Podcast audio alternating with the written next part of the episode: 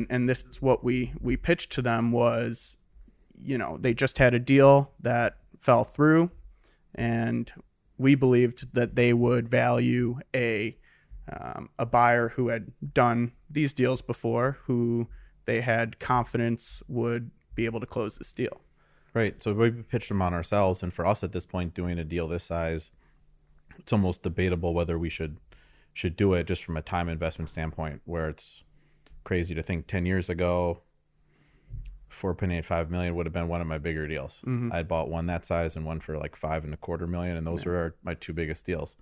And now I look at it and go like, this is like not worth the time, Right, Because it's right. a different different deal too. I have overhead and um, you know we we can raise more money we can go after bigger deals mm-hmm. uh, but the yeah the returns are so compelling it's like Yeah. let's let's get after it but for that seller he's looking at us going these guys are buying 30 million dollar deals Mhm. 15 million dollar deals just buy we're telling him like we're literally saying this would be easy to close to him like Right. this is no problem i'm drew breneman and this is the rise and invest podcast I bought my first two properties as a 19 year old with my own money that I earned from an online business I started in high school. I've now grown my portfolio from that first duplex to hundreds of millions of dollars of investment property. My goal with this show is to give you the resource I wanted when I first started out. Subscribe to our podcast where I break down real life stories, tactics, strategies, and current market information you need to be a successful investor.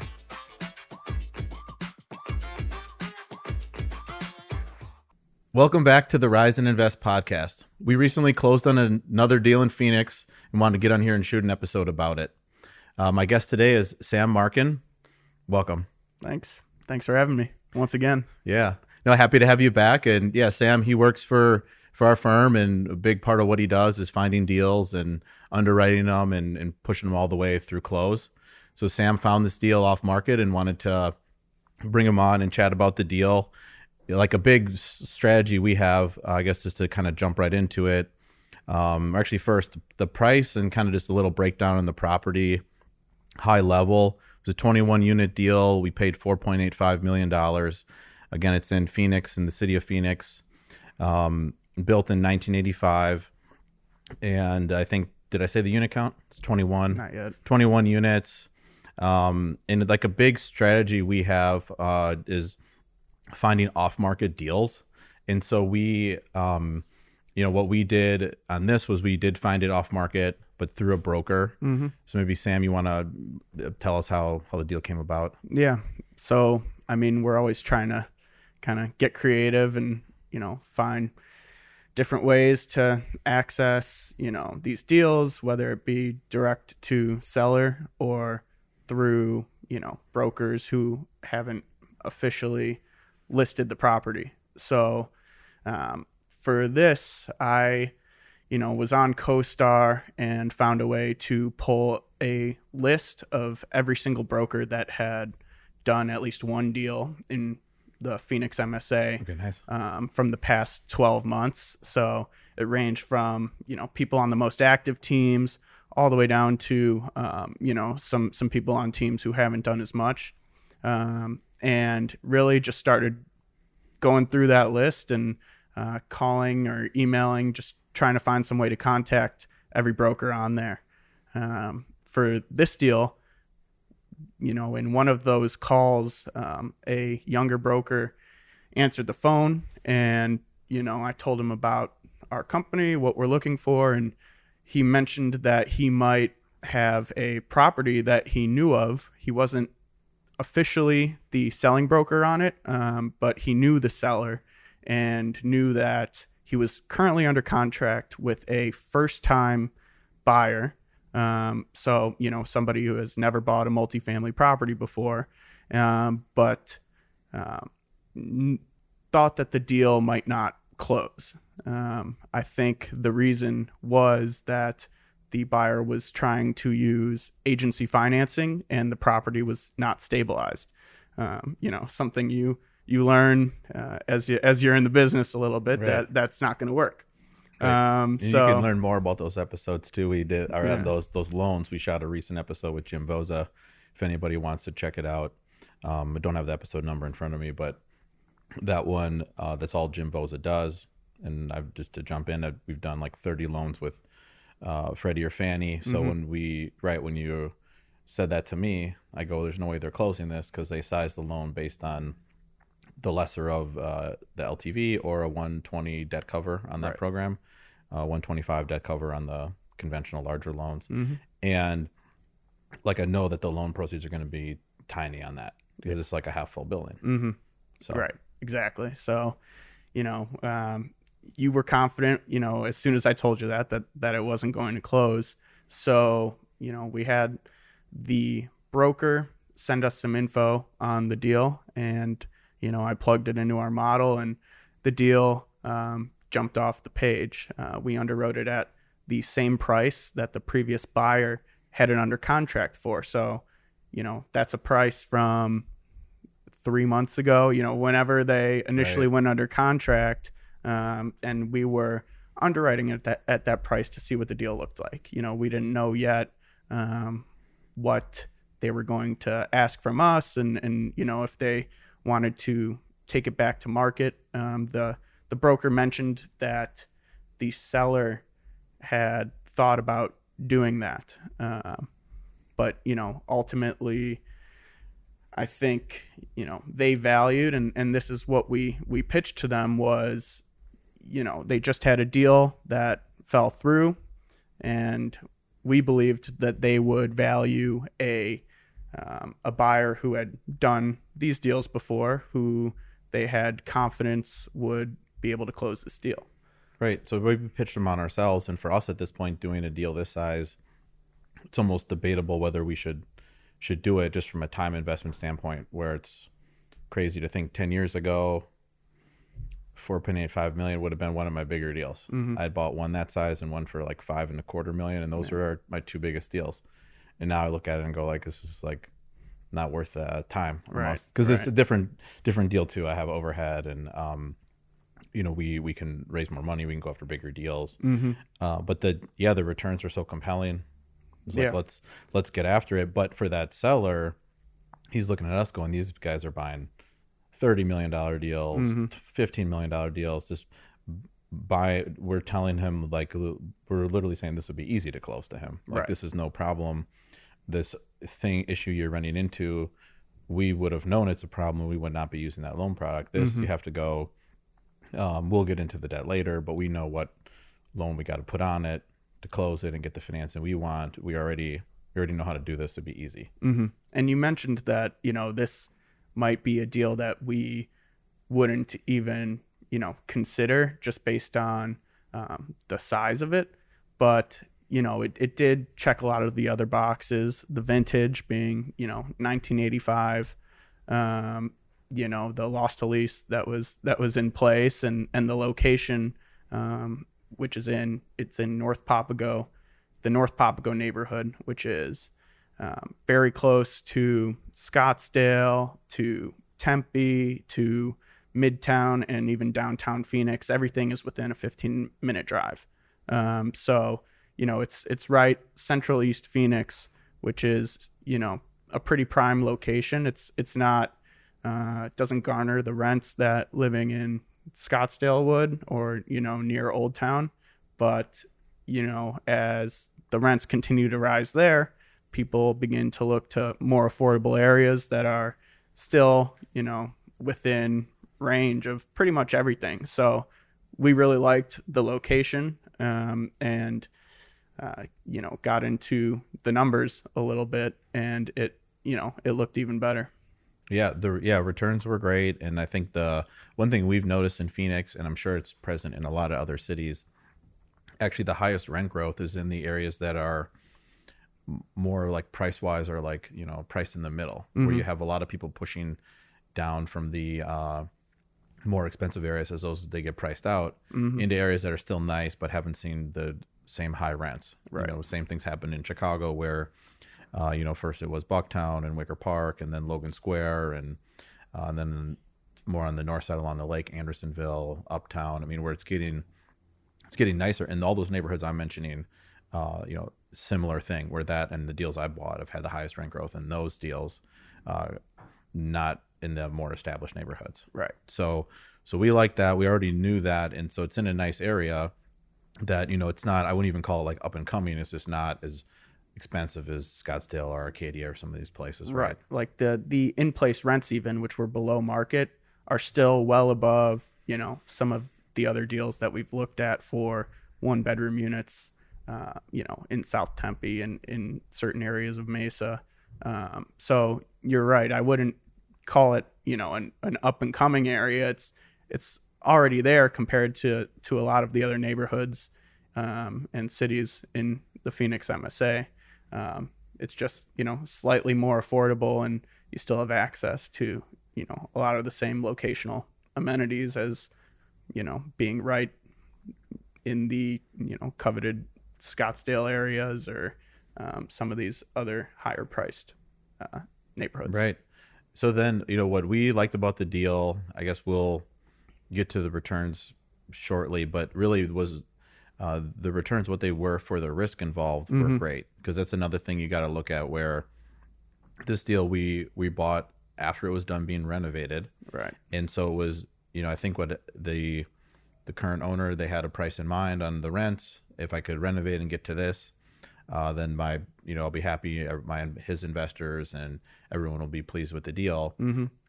and since you know so he delivers the product it's finished he starts renting out the units but the market in phoenix has gone up so much that whatever he had in his head which might have been $1200 because i think that's what they're all mostly rented for Mm-hmm. by the time we look at it i mean market rents 1350 maybe 1400 on that Right. Yeah. And the level of renovation is something I want to touch on quickly. Um, very high quality renovation, uh, which is something that that we liked as well once we got the photos and um, you know before we had had gone to see it. But you know, full backsplash in the kitchens, um, stainless steel appliances, nice you know vinyl flooring and new tile backsplash on the showers new vanities, new quartz counters. You know, it, it when you go into the unit, it feels big, feels fresh, feels new. That's what it looked like in the photos before we had ever gone in. Um, but you know, the outside had undergone a you know exterior reno, paint, um, certain aspects of the roof, which we'll get into later. Um, but you know, there was there was some slight deferred maintenance, which we're going to address, but you know, nothing major. I mean, the the renovation was done really well. Yeah, and I think let's just let's just get into that. Where I think on every deal when I first started, I would go, "This is a new building. It'd be like a deal like this one. I don't, I don't need to spend any money. The renovation's done. That's how I would underwrite it to start. Mhm. And then every deal you go there, and they need to you need to do something every time. Where so now we would get sent a deal like this, and without doing any additional like work on what needs to be done and so you haven't gone to it because one thing that i'm big on and we do on every deal and uh, you know i did the same thing when it was just me underwriting deals and looking at deals i always underwrite the deal first before going and seeing it Mhm. to me it's a total waste of time to go look at a deal if you didn't look at the numbers Yeah, we, agreed. we paid 4.85 million for this if we would have underwrote it and been like this thing's not even worth 4 million why go look at it Right. so we're just uh, where, especially once you've seen a few buildings and you kind of get the gist of what these things are like. There's not you're not even learning anything going. I don't feel like. Mm-hmm.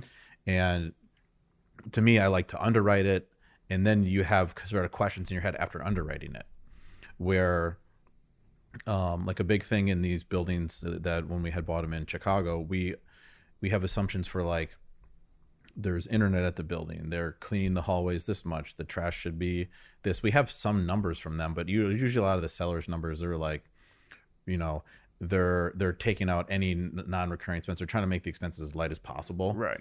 So then once you underwrite the deal, you have in your head like, all right, I need to go there. I need to confirm like what how many elevators they have because then that's going to dictate how much the elevators cost. Mhm. What what sort of uh, what are the hallways like size wise? Because maybe I'm not underwriting enough for cleaning. You know, I'm not going to necessarily use the same setup that the current owner is using for hallway cleaning. I don't know what they're doing, so I need to evaluate the size of the hallways. But it's hard to do that once you haven't put any numbers down on paper Yeah. because then some of these if you go this building's just like the other one you don't need to be worried about that if you already can confirm ahead of time like there's just only cable going to the bill or you know only internet sorry, only internet going to the building. There's no phone line. There's no anything else.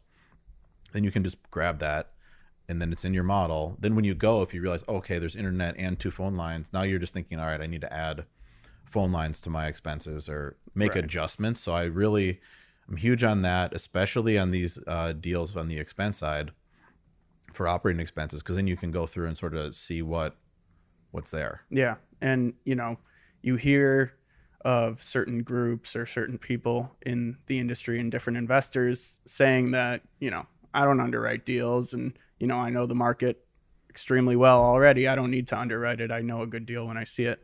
Um, and I'd argue, and I think this is the approach that, you know, our entire group uh, uses to, to approach deals is that, you know, in doing the underwriting, it makes you think critically about the different aspects of the deal. Um, so that's you know, and then you get to those points that that you're saying, like when you're plugging in those numbers, it makes you think about, oh, you know, we have these different contract services that are going to be recurring.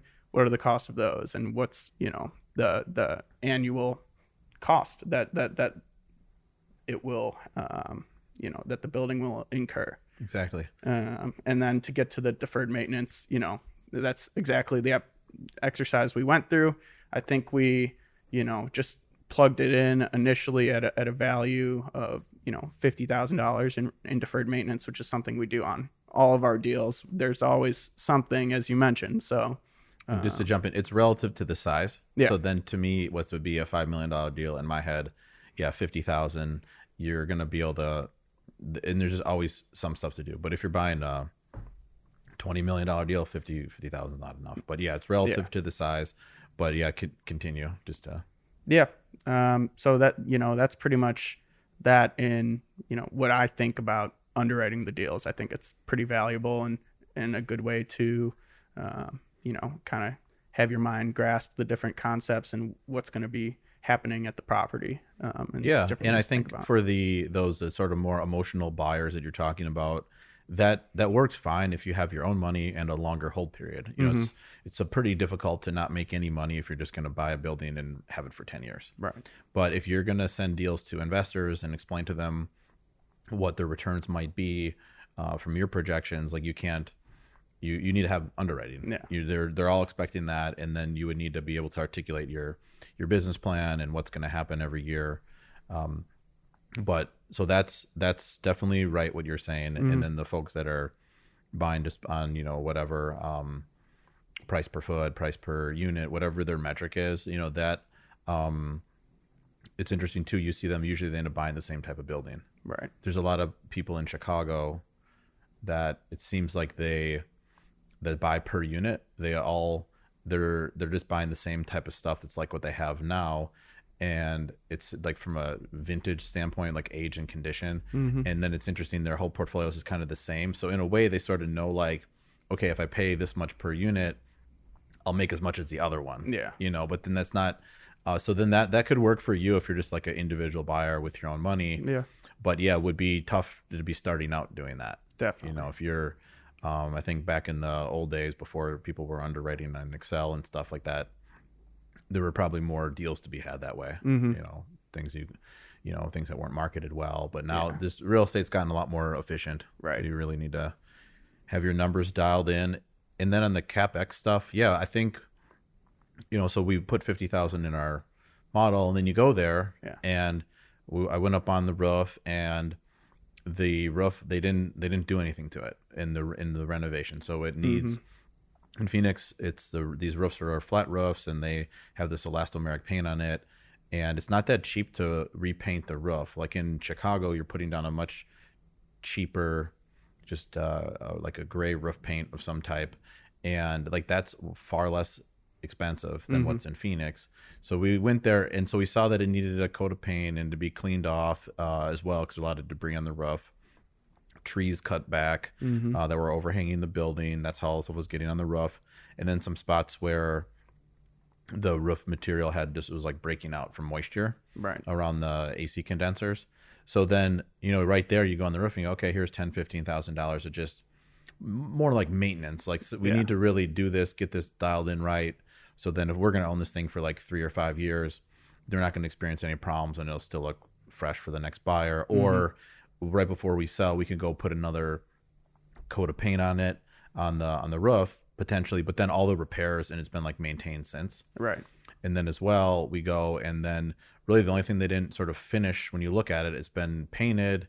Everything looks looks new and fresh outside and inside, but then the parking lot wasn't touched. Yeah. So parking lot is blacktop parking lot. The the parking stall stripe lines, those are all faded, and this the the parking lot needs a refresh. Yeah. Alligator cracking throughout, and um, I think once the parking lot gets a refresh, it'll just kind of make it pop a lot more and make it look even nicer with the you know the white paint and um, the new doors, new blue doors and, and windows. Um, so Yeah, for sure. And even that's sort of just that's a maintenance thing too, where if we mm-hmm. do nothing, like eventually that if that alligator continues, like it's the parking lot will need to remove all the blacktop, you know, or mill it down and put a whole nother like redo the parking lot. So you can you could spend maybe fifteen thousand now mm-hmm. or less to put another, you know, one inch, let's say, layer of blacktop on that, or you could you know you don't do anything the next buyer is going to look at that and go i need to spend 60 grand doing an entirely new parking lot. Yeah, and and the thing is to me if i'm a renter there i just i just uh saw this thing online looks brand new and then i pull up on this old parking lot. This doesn't seem all the way done. Mm. so i so that's going to cost you you know on the rent too i think. Yeah. So that to us was just like a you have to do it that kind of thing Yeah, and the other thing I'll note is, you know, you mentioned the next buyer, and um, you know, we initially engaged on this deal and, and put it under contract um, without, you know, having done the building inspection yet. We did that later, um, but to just kind of get to our um, philosophy on, you know, those types of items, you know, something that you've stressed to us is that you know you don't think it's worth it to retrade after the inspection you know based on having to redo the roof or you know needing to pave the parking lot. It's it's more important to you know be easy to work with and and keep those relationships strong because you know you never know if um, this investor who currently owned the building is going to be selling something else. And um, you know he'd value working with you know somebody who's easy to work with. And you know you can't go into buying a 1985 building and not expect for there to be Right. you know some issues. Right. Um, and where where we would ask for a retrade let's say is if if let's say we asked about the roof and he told us it's brand new. Right. So then we would have changed our number from 50,000 to maybe less going or if we asked him what is there to do what's the roof like what's the parking lot and he would say it's all brand new everything you don't need to spend a penny Mm-hmm. then we would you know we would drop our 50 grand to 10 grand probably Mm-hmm. and then we go there and then we would because we were told that now we go oh this is new cost that doesn't line up with what you told us Mm-hmm. we have asked for price adjustments then or Yeah. credits where because there's there was a deal i bought where we were told on the ground brand new roof we went up there it's like 20 years old Yeah. i don't know what and they and they lived at the building so i don't know what uh i don't know how they could have not known that but Hmm. whatever let's so for that i got a roof credit yeah because it was different than what we were told yeah but like- to your point, we're explaining to them we're experienced buyers. Mm-hmm. We know what we're doing.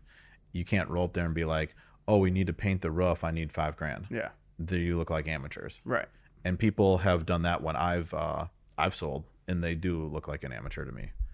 So I think that that's big because one thing, uh, just to clarify that, where it's on those small items, where if it's you know anything where, I mean, I could think of more than one deal actually where we got a roof credit where we were told the roof's great or Yeah. new, and then it wasn't.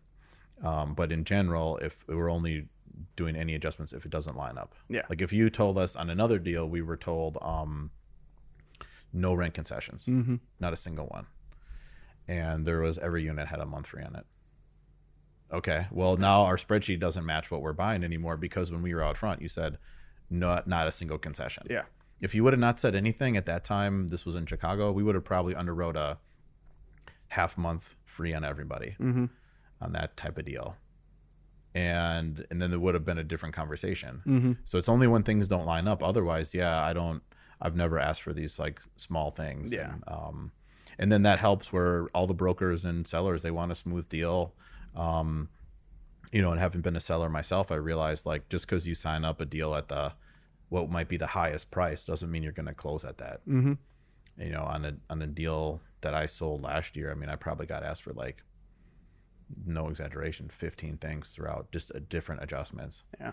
And, you know, frustrating. it's normal to ask for some things. It's Yeah. not like we don't ask for anything, but um, maybe we're asking for like a couple things, Yeah. not, and a lot of them aren't even like money related. It could just be a little more time or Yeah. something or Yeah. And I think if it is money related, it's best to do it all at once once you have all the information. yeah. um, How- versus- how'd you learn that? you know, uh, heard it, heard it from somewhere. No, I'm just don't, I don't remember where. Um, but yeah, I mean, you know, that's that's another thing that that you've taught me since since being here. So um, yeah, that's it's always also too. That's a good point. It's always much better received if let's let's say uh, this deal we didn't have any price adjustment uh, during due diligence, and then also um, we haven't had any recent where we've done that. But if you do, what's best is you complete all your due diligence. So to your point, I'll just elaborate on it. Mhm. You complete everything. So then let's just pretend if we needed a fifty thousand dollar roof credit on this deal, we would go to them and go, "We've done everything. We've read every lease. We have read every contract. We did our physical. We put our camera down the sewer. We, we're done with everything. Phase one is in. Surveys going. Like we're we're done. All we need is the money for the roof that we were told was new, Mhm. and it's not. And then that is much better for the seller to hear because then all they then they are doing. I give the fifty thousand or whatever the credit is, and and now no no oh, no I'm saying if you ask it our way, yeah, okay. and then you go all right then it's done and we move on we're closing. right. You ask piecemeal, you really wear them out. Yeah. Maybe they say yes on the first one, then you ask for something else. It's just like too much, Mhm. and then they are um, you know, then they just turn into a no machine. Yeah. So and then too, that's just a bad way to deliver all the stuff, just piece by piece. Yeah. Agreed. So a lot of times I'll, you know, update maybe the broker like, hey, we found this, Mhm. but we're not done their due diligence. So just want to let you know we don't have like an ask right now, but we like realized like the leases don't add up to the rents we were told, or Right. whatever the problem is. I've done that before just to have it on their radar. Yeah. Like this, so if when in two weeks when we so we've completed everything, but the you told us the rents were fifty thousand a month and they're forty nine thousand a month. Like, Mhm. what do you want to do? Yeah. Uh, like that's not a total surprise. Yeah, they've known about sense. it. They've known about it for two weeks, and in a way, it's almost like good news. We haven't found any other issues, so it's just that. And then, um, okay, nice. But yeah, so for the actual deal, I mean, what's simple with this uh, buying uh, Desert Palms, the name of the property, and buying this was really you take the twelve hundred and twelve hundred, and we got it in our notes here, twelve hundred and twenty eight dollars a unit on average and you turn that into a fourteen hundred dollar u- unit, Sam, what does that do for the value or for the property? Yeah. So, you know, assuming a 4% cap rate, which, you know, the in place cap at us buying it today based on the in place rents is about a 3.1. Um, so, you know, assuming a 4 cap based on the market rents today, that would value the property at around, I think, what, $6.25 million, um, which is roughly a 29% increase to our purchase price, which is pretty good. Right. You know, um, when you think about it. And um, I think that the stabilized cap that, that we were stabilizing to in year three, oh no, it's the market rents over the, the current all in cost was over 5%. So Yeah. when you look at the Phoenix market, and sorry I cut you off, but um, Keep going. you know, and and things are selling at a three one right now, or um, you know, maybe a four after you capture all the lost to lease, which we hope to do. But the market's been moving so quickly, people renew leases, and you know, you don't necessarily want to drive everybody out by you know raising the rent um, exponentially on them. So there could be lost to lease by the time we sell it, and hopefully we're we're hitting our projections. I think we underwrote you know five percent rent growth a year, which um, based on our in-house models, I think the prediction for the next year was um, seven percent on our single variable model and nine percent on our multivariant model. Um, and over the next three years, I think it was, um, you know, seven, nine, and five. You know, some I have it written down here somewhere, but it was Yeah. it was over five percent. Yeah. Um, and then I yeah, I have the notes in my computer where this is yeah, it is seven and nine on the two models. And then the um and even that just lines up with the historical numbers too. I mean, Phoenix, you know, last ten years been like eight percent rent growth. So Yeah. it's just that's just that's just what it is. And we underwrote five, you know, because that just already feels like a lot and the deal worked. mhm. Um, typically we're underwriting five percent rent growth.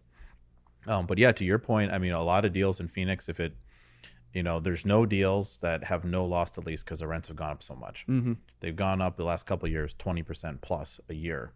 So if you sign a lease in, I don't know, May, twenty twenty one, and now you're going to put the unit on the market today.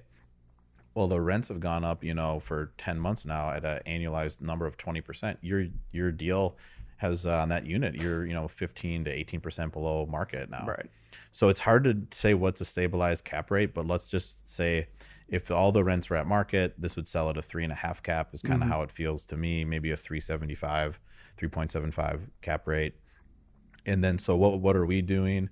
We're trying to find deals where we can in year, you know, year one or when our business plan's done, if it takes longer, like with the renovation, stabilize where you're at a much higher, you know, yield on cost is a term. Mhm. So just your your new NOI once you're stabilized divided by your all in basis, so price plus renovation if there is any. Right.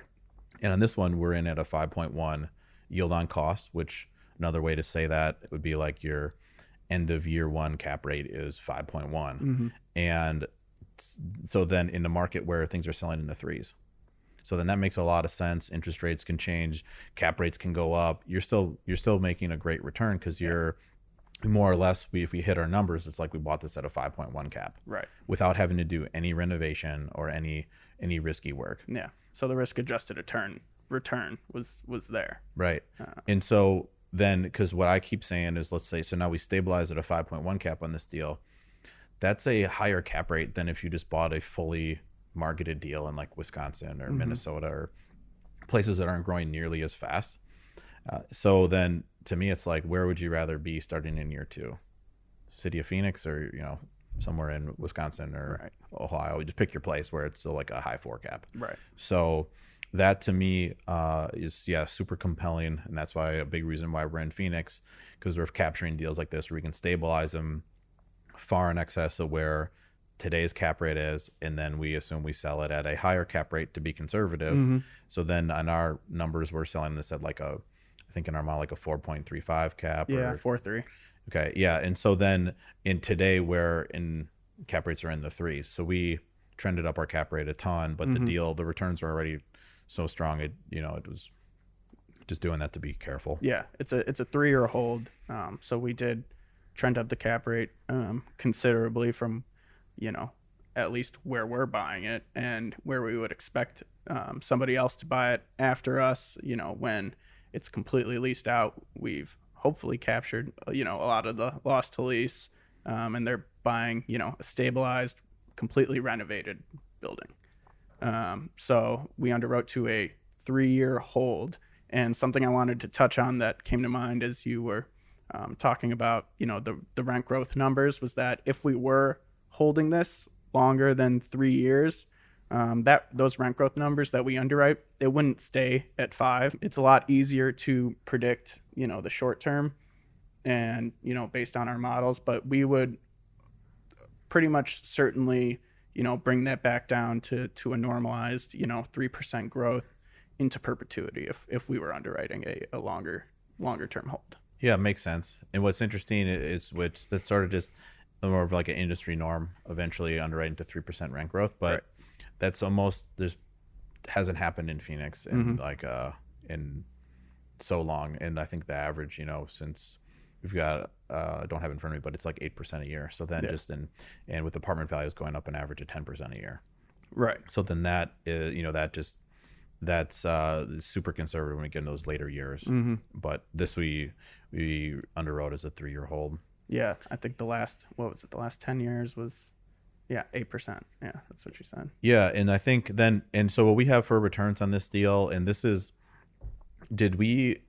This is what we sent out to the investors, or we we had no, this is had- not initially. We, we sent out um, something slightly lower than this. Um, you know, we initially underwrote uh, lower rents. I think it was thirteen fifty for yeah for the one right. beds. Yeah, and and so we we showed lower returns, and the deal still looked, uh, you know, still looked great. So it's it's better to under promise and, and over deliver. Um, but you know, once we figured out that you know we could push fourteen hundred here, and um, you know while we were under contract, we even got a few applications at that fourteen hundred dollar rent, which um, proof of concept right Yeah. there. You know, we're thinking we could even push these higher. You know, yeah, Um, we're, right. We're getting our we're year two rents or beyond, and while we're under contract. Yeah. So it was it was pretty promising. The deal already looked great. We want to we wanted to get this closed, obviously, um, and as quickly as possible. But um, to touch back on the numbers and, and the returns, you know, exiting at that four three cap on our um, you know adjusted underwritten numbers uh, for for the higher returns, the residual value was around seven million dollars, and that would equate to three hundred thirty-three thousand dollars a unit and four ninety-four a foot. So under under five hundred dollars a foot. Um, for for context, you know, um, we're starting to see deals trade now in the upper two hundreds in similar areas um, already. You know, you have to take into account that this is one beds, but they are large one seven hundred square foot square feet. Sorry. Um, so, you know, and we and we also saw a comp recently trade um, by the property was all studios. Um, so super small square footage on the units. Um, that went for over five hundred dollars a foot, um, and it was an older property, no in unit washer dryer. Was it in- renovated? in the studio units. Yeah, it was. It was. It had a little renovation, but they're all studios, so you know it's not an expansive kitchen in there, and there was no in-unit washer dryer. Yeah. So, But um, if it's studios, I'll, I'll say I would think I would expect that to be high per foot. yeah, to definitely the studio. So then that doesn't, uh, you know, that doesn't. the per unit pricing was still greater than what we were acquiring. Okay, nice. Yeah, that tells me a lot. Yeah. The per foot on studios, it's always like the highest. Yeah, and that's no, it was it was like Nice. two fifty a unit plus. Okay, nice. Um, yeah, So I didn't ruin your point. All Yeah, way, no, no, part no, way. no. Okay, nice. Uh, yeah, I opened our original LP memo. So yeah, we sent out uh, net investor returns on the 1350 rents of a IRR of 19.3 Mhm. and a 1.67 equity multiple. What we've realized, uh, you know, this is most LPs are targeting the 15 net IRR Mhm. if that's your metric. So, right, we look at this and we go, we're already pushing out a 19. Then we get into due diligence. Things are improving. Now, on our new $1,400 rents, we're pushing to a 21 or 22 IRR. Mhm. I don't even, I don't think we, I don't recall updating everybody where I think we sent out a note, but not an updated memo or anything. yeah where i don't i don't recall where we weren't like projecting hey it's going to do even better Right. it was just unnecessary where by then we already had raised all the money Mhm. and we were already projecting 4% higher than what most folks are looking for Right. so it didn't wasn't uh I don't I don't recall doing that and I'd recommend other sponsors or people raising money kind of take a similar approach where um kind of figure out what everybody's looking for and then you know underwrite conservatively and if you have good news you can inform people but then we don't need to re-update everyone and say hey 22% is the new number and then you deliver a 21 and people are like you like you missed Right. but originally we said 19 you know so Mhm. i'd rather um I'd, I'd rather you know give the update i think where hey they got apps at 1400 so Yeah. we're gonna kill it on this but i would not produ- send around new numbers i Yeah. mean you already like the deal as is Yeah, definitely. and you know part of the reason you invest with us is we underwrite reasonably and conservatively so then like this is not a surprise then when they hear this potentially what um i think one thing then to touch on that's important is the debt next because for me if i hear the returns on a deal and I don't know what the leverage point is. It's not telling me anything Yeah. personally because if if those returns were with you know uh you know 50% leverage I, this would be the maybe the best i've ever heard of in my entire life you know but this is we we um or do you want to you want to do it or should i Um, I mean, I can get into it. So, um, you know, given given the deal profile, um, five roughly five million dollars. Um, you know, we knew that we would want to, you know, lever up on this deal, um, and go probably hit seventy five percent LTV. So, you know, that would equate to roughly three and a half million dollar loan. Um, so we knew that bank financing was um, the best route to go, most competitive, um, and that's uh, you know where you go under ten million dollars. I'd say is that. yeah i think it depends what you're what you're talking about because obviously banks can go uh to any amount depending on the bank size. I mean Yeah. these banks do have legal lending limits but any bank can go over 10 million. Yeah. but your your point i'll elaborate on because i do know what you mean. It's if you want a non-recourse uh, loan on a, a, a property you can go to fannie or freddie and then they start at like a million dollars. Yeah. but and then if and we're talking if you want to be let's say 70% plus ltv i'm talking about right now. So you can go to fannie or freddie the the issue is they are sizing on just like we already touched on with the previous buyer just in place cash flow.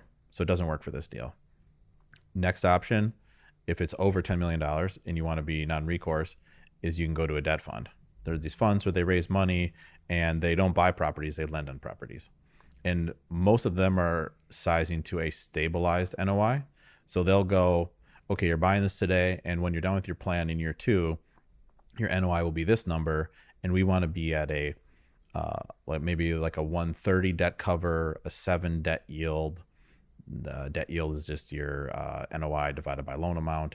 Um, and because then if you're at seven, then you go, okay, rates raise, but I still have all this like space. If rates go to five and the property's yielding seven on the debt amount, like we'll be say if they can refi and uh, make their mortgage payments and the loan will size out.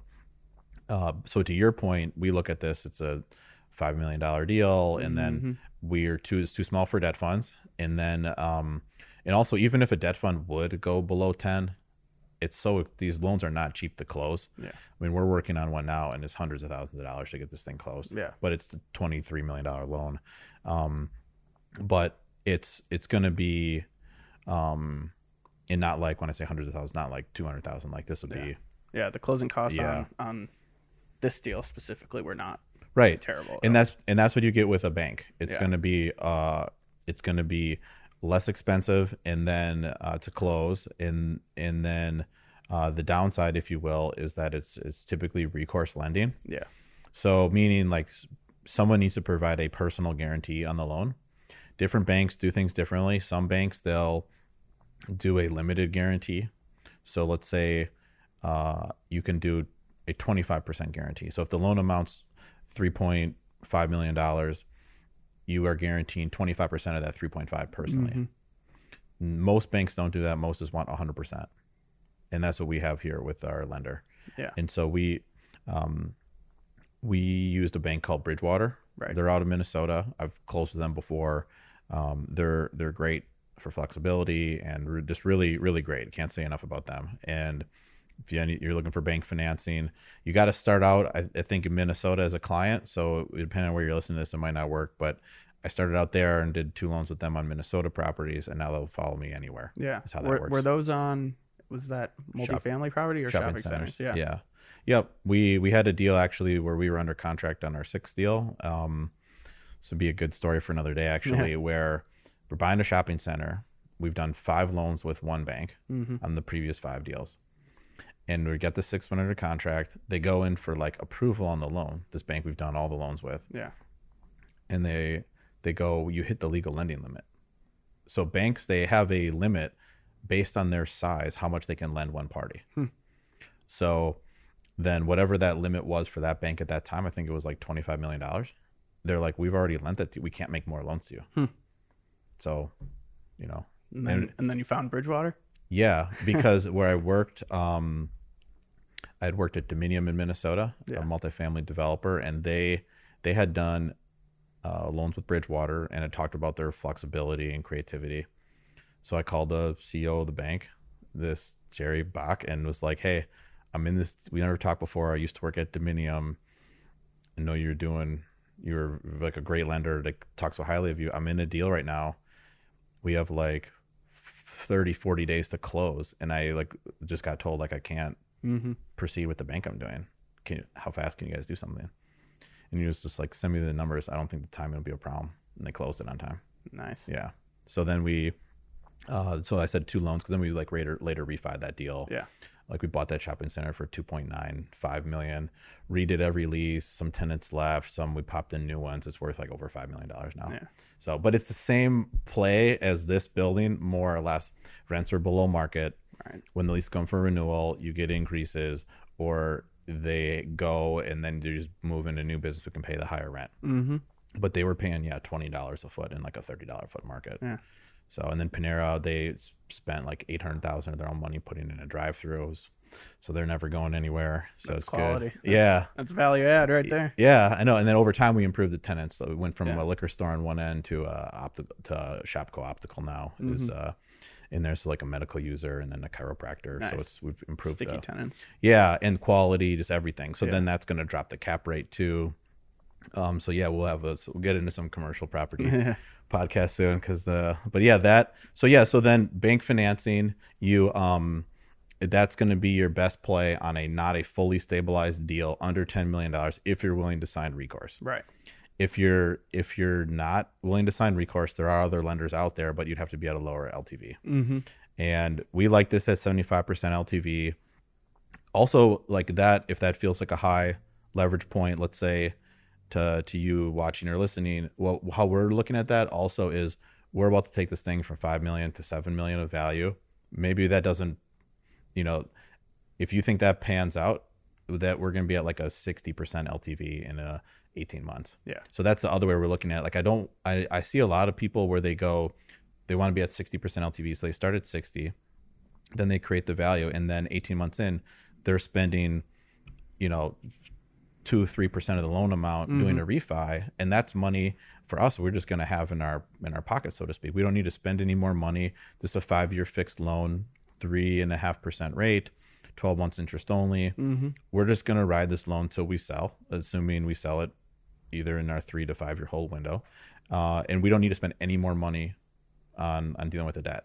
So I actually like that if you're okay with it, you know, stepping up a little bit more in leverage going in to save money refinancing later. Yeah. That I think is That a makes big, sense.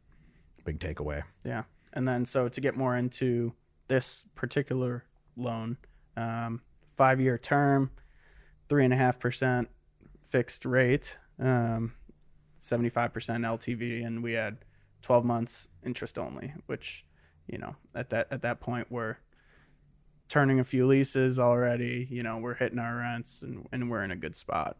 Um, so, so that was, um, you know, we jumped on that as soon as they gave us that quote. Yeah, and we well, and one thing I'll say we we did negotiate on the prepay actually. Mm-hmm. Originally, I think we got quoted like a what we'll call like a soft step down, maybe like four percent year one or something, then three, Yeah. then two, then one, then one, Mm-hmm. and they were willing to do a. Th- and this was just negotiating this this prepay structure that I really like from these Freddie SBL loans Yeah. three percent year one, one percent prepay year two, and then it's zero thereafter. Yeah. Or you know, as the dead guys say when they want to get fancy, prepayable at par. Right. And they so but zero percent prepay. Open up at par. Yeah, the uh, zero percent prepay. So what's great for us is we are just paying three and a half percent a year. Mhm. A lot of these loans you'll see, they'll they'll do a loan for three and a half percent, let's say, but then they sell it in year three and they have a three percent prepay. Just this isn't exact math, but that's almost like you paid an extra percent a year Yeah. if you pay three percent at the end. Right. It's not exactly one percent because you obviously paid your loan down a little, but so you could almost look at that and go like, I'm actually paying four and a half if I have this three percent prepay on the way up. Mhm. So if you so really try to match up your prepay with your business plan, that's a really important lesson. We've already said it on a few episodes. I'm sure I already know, but like that's huge, and we're really doing it because we have no prepay in the time we think we're going to sell. Right. So we're really doing what we're talking about. Yeah, and reasonable origination fee. It's you know less than a point, point seven five. Yep. Um, nothing going out, so um, it's good, good, good product for for our business plan, as you said. Yeah, perfect. Download our 100 plus page passive investing guidebook today at riseinvest.com slash downloads. Accredited investors can sign up for our multifamily investment opportunities by hitting the Invest Now button on our website. Now back to the show. So we have our three and a half million dollar loan, and then we're buying a five million dollar property. So that leaves a million and a half dollars of equity to raise. So what we did was we raised that in a 90-10 structure and that just the 90 is the percentage that the individual investors we have put in and the 10% is how much we're contributing to the deal market i'd say for these deals it's either you know 90 90 10 or 95 5 but there's some sort of uh, general partner contribution being made is normal. And then our uh, our waterfall structures our incentive fee you know which is a promote after a preferred return and return of capital. Uh, we've looked at a ton of deals and you know know what like market is for fees. And this is what we're we're doing on the waterfall like for especially for multifamily properties and uh, properties that are marketed let's say to individual investors. Like this is the most Right. common waterfall what, what i'll say and then also what we're doing. Um, but doesn't necessarily you know you can do what works with your investors. You know i've done a lot of other structures. I mean on some i've just split 80 20 just straight up because that's something we want to we want to hold it long term. Right.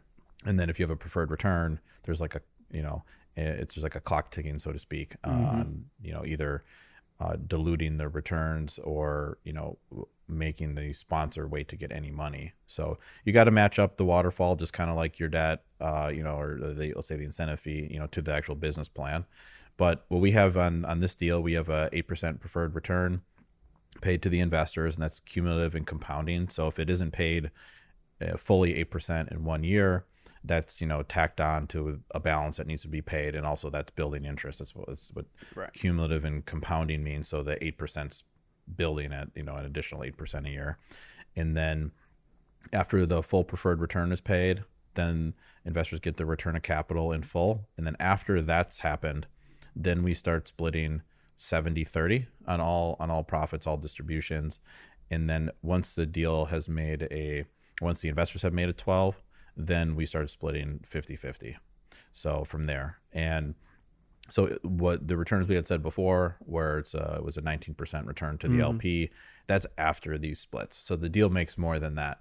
Um, this is just after all that what the Right. what this the lps are going to see so any anything on the equity you want to touch on? One thing we skipped was kind of going through due diligence. We talked about the physical, but not other like lease audit and stuff. I mean, what Yeah. where do you? Um, I'll, I could touch on the lease audit. I will say, um, you know, when we went out to raise the money, we were fully subscribed within, I think, two days of sending it out. Yeah, good. Yeah, good Um, point. I know when we started originally, we were thinking, um, you know, maybe this there was like uh, one LP that might go into the deal and do the whole thing, and then that we ended up just opening up to everybody. Um, where that that's what we're going to do going forward. But it was just sort of this was the one of the first ones we've just kind of passed the hat, so to speak. Yeah. So yeah, it's a good point. We went into this kind of not knowing what to expect the most, and then having we were yeah oversubscribed and having to explain to the people that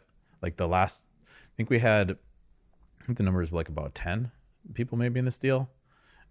And then what do you? Yeah. We can pull it up, but a then less, maybe, yeah, nine or nine or ten. but the last four came in at the same time, and then we're oversubscribed. Yeah. And now it's crazy to think. Then we're explaining to the last four. Like I know you wanted to put in two hundred thousand, but there's only room for a hundred or Right. one fifty or whatever. yeah, So, yeah, that um, yeah, good point because that was that was a surprise to me. Where especially at the same you know uh, the same time I knew we were coming out with another deal, which we can touch on in a later episode, and that one was oversubscribed too yeah, so it's good but you know s- speaks to just sort of the strength of the deals and just kind of the investment landscape today too where Yeah. not a lot of places you can get this kind of return especially given like this deal in particular the risk profile Yeah. you're buying a finished building and just raising rents to market right. so due diligence what Yeah, what else so- did we do Um, touching on, you know, we we always conduct a lease audit. Um, you know, whenever we're evaluating um, a potential investment. Uh, so when we're in due diligence, this means that we match up the rent roll that we received from the seller to the actual leases, um, and that's you know comparing base rent, whatever other income, whether that be rubs or pet rent that they're um, receiving, the security deposits on file, and I realized as I was going through on this deal that there were a number of additional admin fees um, that the current property management company uh, was charging. They were part of the lease, but they were keeping them as part of their compensation. So, you know, when when we're about to take control and these leases are in place, um, we told our property management company to continue charging um, whatever was in the lease, and instead of it going to the our property management company, we have a you know separate compensation structure lined up with them. Um, it would come to the owner instead.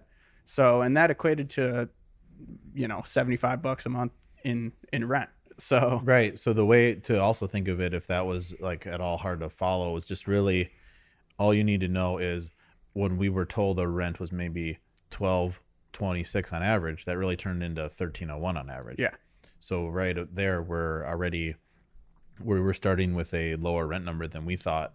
Because when we a lot of times you see these fees and then they go to like an offsetting cost. mm-hmm. Like if there is a utility reimbursement, which is a common one, usually there's just a offsetting utility cost. right. You know, there's not. It's not just pure revenue. Yeah. uh, so no so these additional fees were net of um, you know your typical other income items. Right. So the pet rent and rubs that we initially underwrote, this is separate. right. So then right. So all of a sudden, poof, every unit is seventy five dollars more than we Right. originally thought, and then we get going as we mentioned, and they get in apps at you know, the rents higher than we had proposed. So we're we're just yeah higher everywhere uh, income wise, and then we already touched on the physical inspection. I think enough. Mm-hmm. What what else we do during due diligence? Um, during due diligence, you know, we touched on the physical inspection. We get the survey, environmental done, um, lease audit. What else? Pull public records. Um, so search for permits and certificates of occupancy. Any anything you know legal issues outstanding with the property. Um, am I missing anything? Yeah, I mean, we have like a whole thirty item Yeah. checklist basically. Right. So let's we we I think that's plenty. Like we went through our usual checklist or whatever was applicable, checked everything, and really sort of the high points on this deal are just we found more income than we thought, Mhm. and then we um we had things to do after the physical inspection, but it wasn't really any different than what we anticipated. Right.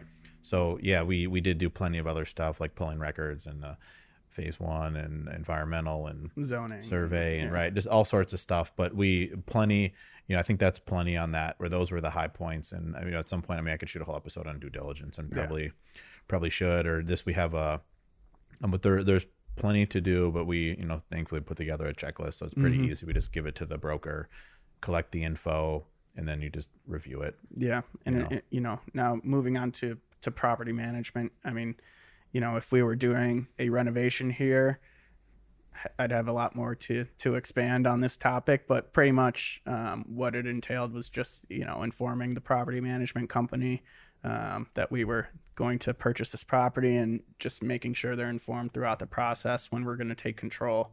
Um, and then you know after we close, we you know ha- pass them the keys and Yep. work to you know give the tenant notices. Um, Yeah, so we yeah we are using a third party property manager Mhm. down in Phoenix. They manage like ten thousand units and have a really good handle on everything and good vendor relationships. And I really been really happy with them. And so that's just another deal we added with them. And then what about getting this thing close? What what else? Yeah, so closing was interesting. You know, we we finished all of our due diligence, and you know, there's a, a period of time when we're working on the loan docs and and finalizing, you know, every aspect of the deal, our insurance, the loan, um, and we were closing this deal actually on back to back days with another property that we were buying, um, and I was running kind of that um, closing process for for both of the deals, and we were working with the same bank for both deals. Um, so it was a little bit of a, a, mess at first. It was, you know, emails were crossing chains because, you know, they'd email about one deal, but add something else about, you know, a question about the next deal. And then, um, so it was difficult to keep track of. And that's, you know, one thing I learned from the process was just keep it all organized and, and know where everything is. Um, but, you know, we have an internal checklist that you've created over the last 15 years of doing deals. Um, and uh, we have the lender checklist that they provide. So in following those, it made it a lot easier. And that's, you know, kind of a testament to the systems that we have in place here. And yeah, to jump in, I mean, I think, right, it's important to know as the buyer. Yeah. And I always think this, even as the seller, it's your job to be pushing everything along. Yeah. Most of the people you're using for different things, whether it's a survey, even no matter how good your attorney is, like not everyone is pushing the deal along. They're uh, and this is most common also with the settlement statement when this that's going around mm-hmm. or you're actually on the day of closing because these closings aren't in person anymore they're just done remotely on the computer you sign some stuff and you yeah. email it in it's pretty often where you'll ask like the title company, like the closer, what what are you waiting for? And then it's something let's just pretend from like the seller's attorney, just to make up a I guess gotta blame somebody. And then you check through your attorney on your own, like what's going on. And like they didn't know that was that was the open item. We yeah. were thought we were waiting on you for sending the money or something. Right. You know, so then that's really um really like a common thing you need to know as a buyer. Like it's your job to be pushing everything along. Mm-hmm. and that's not intuitive necessarily. You would think that like the surveyor would have their updates done always on time and early but he doesn't know your closing deadline necessarily right. or she and so you got to be really pushing everything along and like the quarterback of everything. Yeah. Yeah which is you know what it felt like and um, that's ultimately kind of how it worked out. Um, so just to touch on the settlement statement you know there's that extra process before we receive the settlement statement where we want to make sure that the numbers on it are correct. So we're running through the rents that we have, um, the security deposits, the real estate taxes, making sure everything's prorated correctly on there. And our attorney does a really good job of checking these numbers as well. So he makes it easy because um, you can, you know, cross check with each other, make sure everything's yeah. good on that front. So you more or less like uh, you will buy a property. There's a settlement statement showing yeah what money you're sending in, what money's going where. We we get you know let's say a week ahead of closing. We'll make our own settlement statement, just in in, uh, in Excel. Our attorney at some point makes one as well. We're kind of checking with each other, getting mm-hmm. our numbers right. Yeah. So then when that settlement statement comes out, because some title companies they don't send it till the day of closing. Yeah. And I don't really want to be checking five million dollars of money being transferred just in a big rush. Yeah. Where I want to have we get every number checked and calculated on our own. So then when you see, let's just say like the tax proration or how the rents are being done, you just look and it matches up what you already calculated comfortably with no rush a week before, and then you can check things quickly and you're yeah. not you know it's it's easy to make a mistake if you're rushing on the day of closing or the day before or just eyeballing it like oh this looks right mm-hmm. where when you have to go through and make your own you really check everything. Yeah. You know like how many parcels did this deal have? Like actually this one it didn't have one tax parcel it had two you yeah. know? So like you just take your time and then you make it on your own and then you have everything at your fingertips when it comes out. Nothing's rushed. Yeah. So um you know just kind of going off of that. So, you know, I had to coordinate everybody for, for the closing, make sure, you know, certain wet copies or actually signed physical copies of, of whatever we were signing got sent to the correct places. And then um, one of the most important things that, that we always do is a, a final walkthrough because um, you want to go see the property, make sure, you know, um, people haven't broken in and completely destroyed, you know, renovated units or there's been a fire, which is you've told me some stories that you've heard about. Yeah, I mean, I saw a post on LinkedIn where it was a building that had caught fire like the week of closing. Yeah. They still closed on it. And then uh and they found out after closing. Right, they didn't do a final walk. In the in the post was about hiring a good due diligence team for your deal. Yeah. And I commented, I think on the thread, I was like, you need to just go to the property yourself. Yeah. You are the buyer, and people are investing a lot of money with us. Yeah. And it would be our job to, Make sure. on the day before closing, day of closing, to go to it, make Mhm. sure it's fine, yeah. and then buy it. Yeah. I've never, on my own deals, I've done, you know, 40 final walkthroughs, I guess, but I've never, there's never been a problem where we couldn't close. Yeah. We have ended up catching a couple like little things where like on one deal we asked the seller to do something they were dragging their feet on doing it they never did it then they just credited us like the money to do it Yeah. at the end it's never been um a situation where yeah something caught fire that was more of a thing i saw it just Yeah. kind of got me going because they're talking about you need to hire a good team and it's like you don't need a you need to go there yourself Yeah.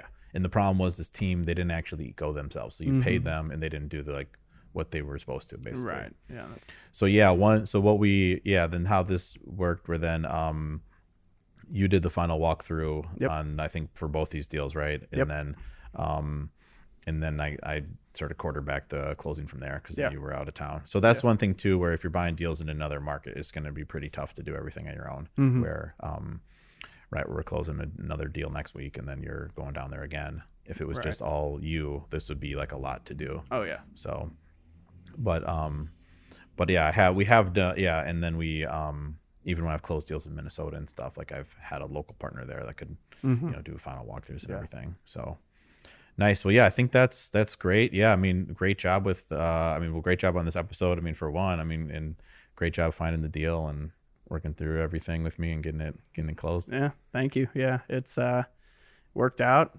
and uh closed on two new deals here. So Yeah. Great learning experience and just keep it rolling. Yeah, I know. All in your first year. Yeah. So ex- ex- over here. Uh, so how exciting. Perfect. Well, yeah, thanks again for being on, Sam. Appreciate it. Thanks. All right. Thanks for joining us, and we'll see you on the next episode. Thanks for joining us on the Rise and Invest podcast. Please be sure to hit that subscribe button on YouTube or wherever you enjoy your podcasts. If you'd like to dive even deeper into real estate investing, check out our company's website, riseinvest.com, where we have numerous free resources and information that can help both active and passive real estate investors. Our 100 plus page passive investing guidebook, our trends report, and our blog are all available on our website. If you are an accredited investor, you can get started today as a passive investor in our multifamily investment opportunities by hitting the Invest Now button on our website The views and opinions expressed in this podcast are those of Drew Breneman and guests as of the date of recording and do not purport to reflect the views or opinions of Rise Invest Holdings LLC and its subsidiaries. The views and opinions are provided for informational purposes only and should not be relied upon or deemed as investment or tax advice or an offer to buy or sell securities, and the speaker cannot be held responsible for any direct or incidental loss incurred by applying any of the information offered.